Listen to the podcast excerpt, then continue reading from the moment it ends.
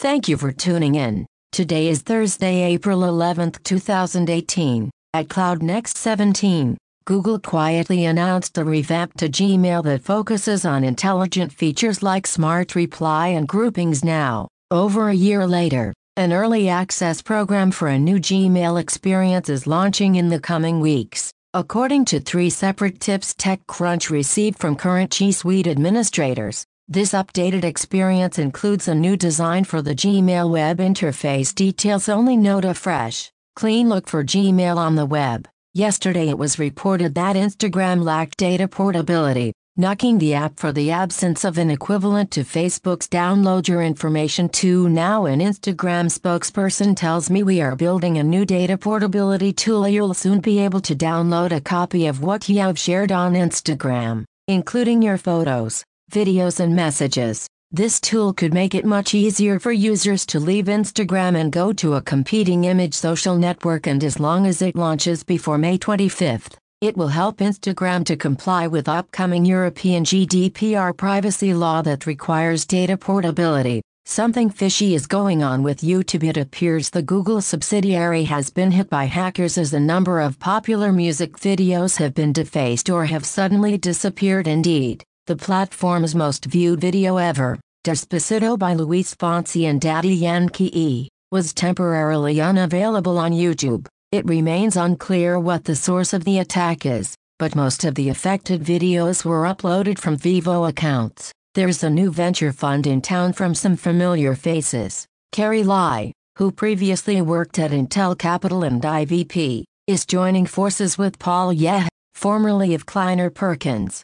They're calling it Conductive Ventures and it's launching with $100 million under management. They will be investing in expansion stage companies across enterprise software and hardware categories, meaning Series A, Series B, and beyond. Check sizes will be between $2 million and $7 million. They expect to invest in 10 to 15 companies for this first fund. Ant Financial, the Alibaba affiliate that looks after the firm's hugely popular Alipay service, is reportedly gearing up for an enormous funding round that could take its valuation to 100 to 150 billion dollars. The Wall Street Journal reported that Ant is in talks to raise upwards of $9 billion at the $100 billion mark, while Bloomberg suggested that Singapore's sovereign fund Temasek is vying to let a round of $10 billion at a valuation of $150 billion.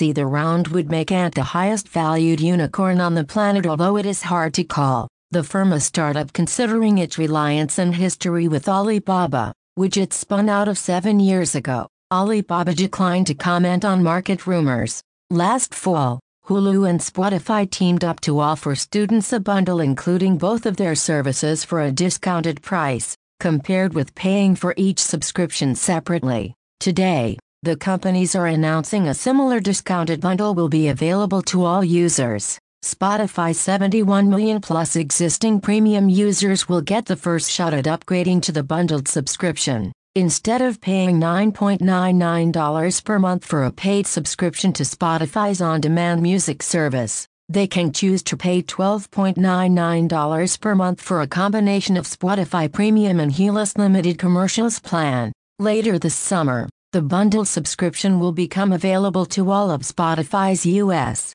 based users as well as any other potential newcomers to the two services. Starting today, Spotify Premium users will be given the option to trial the bundled subscription through a promotion that offers Hulu for 99 cents for a three month period. On its own, Hulu's limited commercials plan is $7.99, so this is a significant savings, even when the price increases to the full $12.99 per month. It's far less than paying for both on their own. Apple Music is continuing its upward climb in subscriber count, quickening its pace as it seeks to overtake Spotify in the battle for users' ears. The music streaming service now has 40 million subscribers. According to a report today from Variety, Apple has confirmed this number to TechCrunch. The service still has a ways to go before it surpasses Spotify, which currently has 70 million paid premium subscribers. A report in the Wall Street Journal earlier this year suggests that Apple Music's quicker growth rate 5% versus Spotify's 2% growth could mean it surpassing the Swedish streaming service as soon as this summer.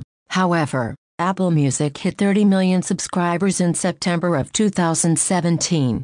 Uber is officially a multimodal transportation platform on the heels of its acquisition of bike share startup Jump. Uber CEO Dara Khosrowshahi today announced Uber Bike's expansion into Washington, D.C., along with two key partnerships in car rentals and public transit. The first is with instant car booking service Getaround, which launched at TechCrunch Disrupt NY in 2011 to enable car owners to rent their vehicles to neighbors, tourists, and other people within their city. Dubbed Uber Rent, the platform taps into Getaround's existing marketplace of cars that are available for instant rentals Uber Rent, which will launch in San Francisco later this month. Lets people book Getaround cars directly from the Uber app once Uber feels solid about the product market fit. It will expand the program nationally. While much of the tech media has had their eyeballs glued to Facebook CEO Mark Zuckerberg's testimonies to Congress over the past couple of days,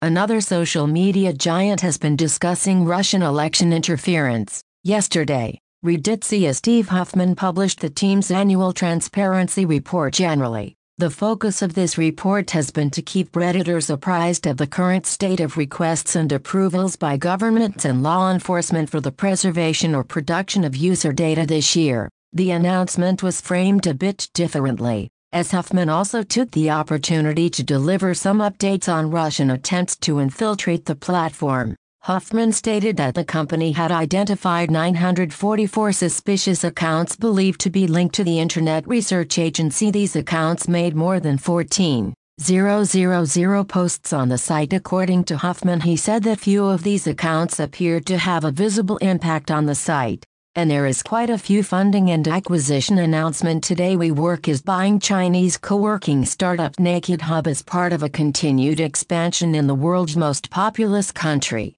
According to people familiar with the deal, TravelPerk, a Barcelona-based software as a service startup that's built an end-to-end business travel platform, has closed a $21 million Series B round, led by Berlin based Target Global and London's Felix Capital earlier investors Spark Capital and Sunstone also participated in the round, alongside new investor Amplo, Liberis, the London-based fintech that provides finance for small businesses, has raised £57.5 million in new funding to help support the company's growth. The alternative finance provider makes loans against a company's future credit and debit card sales. Travel Triangle a startup that is digitizing travel agencies and travel bookings in India, has raised a $12 million Series C round led by Fundamentum. The Time has just closed a $7.6 million series around this latest bout of funding was led by Deep Bridge Capital with participation from Ziff,